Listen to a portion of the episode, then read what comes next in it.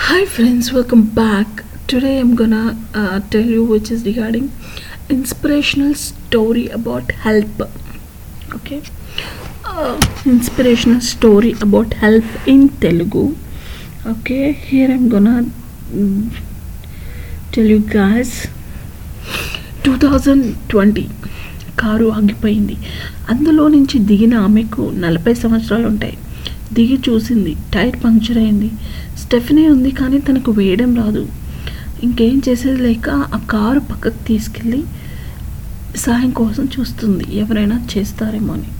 ఒక్కరూ ఆగడం లేదు. సమయం చూస్తే సాయంత్రం ఆరు దాటుతోంది నెమ్మదిగా చీకట్లు కమ్ముకుంటున్నాయి. మనసులో ఆందోళన ఒక్కతే ఉంది. తోడు ఎవరూ లేరు. చీకటి పడితే ఎలా? ఆ దగ్గరలో ఇల్లు లేవు. సెల్లు కూడా పనిచేయడం లేదు. సిగ్నల్స్ లేవు. ఫోన్ పనిచేయడం లేదు ఎవరు కారును పక్కనే నిలబడి ఆమెను చూసినా ఆపడం లేదు. అప్పటికే దాదాపు ఒక గంట గడిచింది. ఎలా రా దేవుడా అనుకుంటూ భయపడ్డం మొదలైంది. చలి కూడా పెరుగుతోంది. అటుగా వెళుతున్న ఒక బైక్ ముందుకు వెళ్ళి పక్కకు తిప్పి వెనక్కి వచ్చింది. ఒక వ్యక్తి బైక్ స్టాండ్ వేసి ఈమె దగ్గరకు వస్తుండడంతో ఆమె సహజంగా భయపడుతుంది. ఎవరతను ఎందుకు వస్తున్నాడు ఏం చేస్తాడు? అని ఆందోళన. అతని దగ్గరికి నవ్వుతూ వచ్చాడు. టైర్లో గాలి లేదని చూశాడు. ఆమె బెదిరిపోతుంది.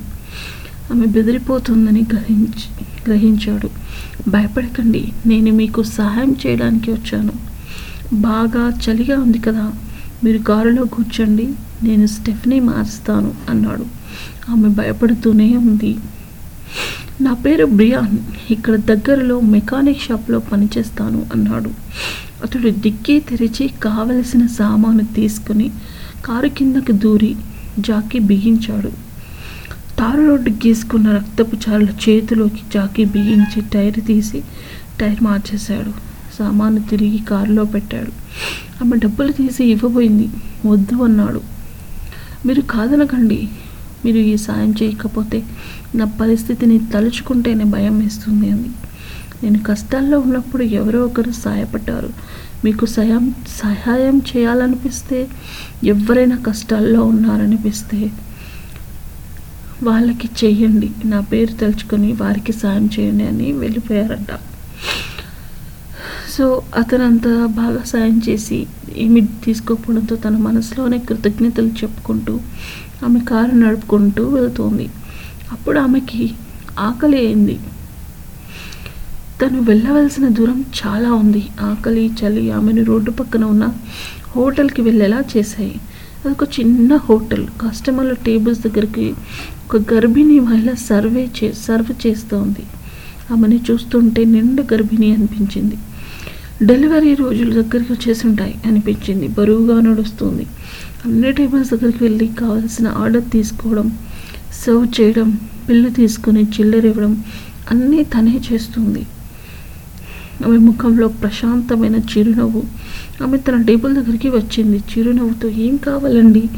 అని అడిగింది. అంత శ్రమ పడుతూ కూడా జరిగిపోని చిరునవ్వు ఆమె ముఖంలో ఎలా ఉందో అని ఆశ్చర్యపడుతోంది. తను తన మనసులో భోజనం ఆర్డర్ ఇచ్చింది. భోజనం చేసి ఆమెకి రెండు వేల నోటు ఇచ్చింది. ఆమె చిల్లర తేవడానికి వెళ్ళింది. తిరిగి వచ్చేటప్పటికి ఈమె కనపడలేదు. ఈమె కూర్చున్న టేబుల్ మీద ఉన్న గ్లాస్ కింద ఒక కాగితము దాని కింద నాలుగు రెండు వేల నోట్లు ఉన్నాయి. ఆ కాగితం చదివిన హోటల్ మెయిడ్కి కన్నీళ్ళు ఆగలేదు. అందులో ఇలా ఉంది చిరునవ్వుతో ఉన్న నీ ముఖం నీకు బాధలు లేవేమో అన్నట్టు ఉంది. నువ్వు నిండు నెలలతో పని చేస్తున్నావు అంటే నీకు డబ్బు అవసరమని అనిపిస్తుంది. నాకు ఒక మిత్రుడు సహాయం పడినట్టే అతని తలుచుకుంటూ నేను నీకు సహాయం పడుతున్నాను. నువ్వు ఇలాగే ఇతరులకి సహాయపడు అని రాసి ఉంది. అని రాసిపెట్టి తన ఇంటికి వచ్చేసింది.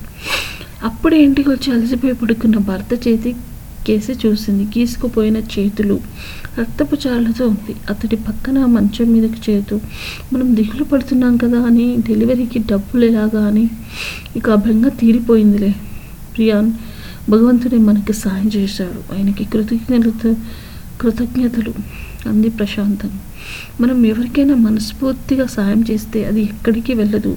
మనం ఆపదలో ఉన్నప్పుడు తిరిగి మన దగ్గరికి చేరుతుంది అన్నదే ఈ కథ యొక్క సారాంశం. Paramartham. So this is one of the inspirational story about help. So if you really want to help someone, please do help heartfully. It will get back to you. Thank you.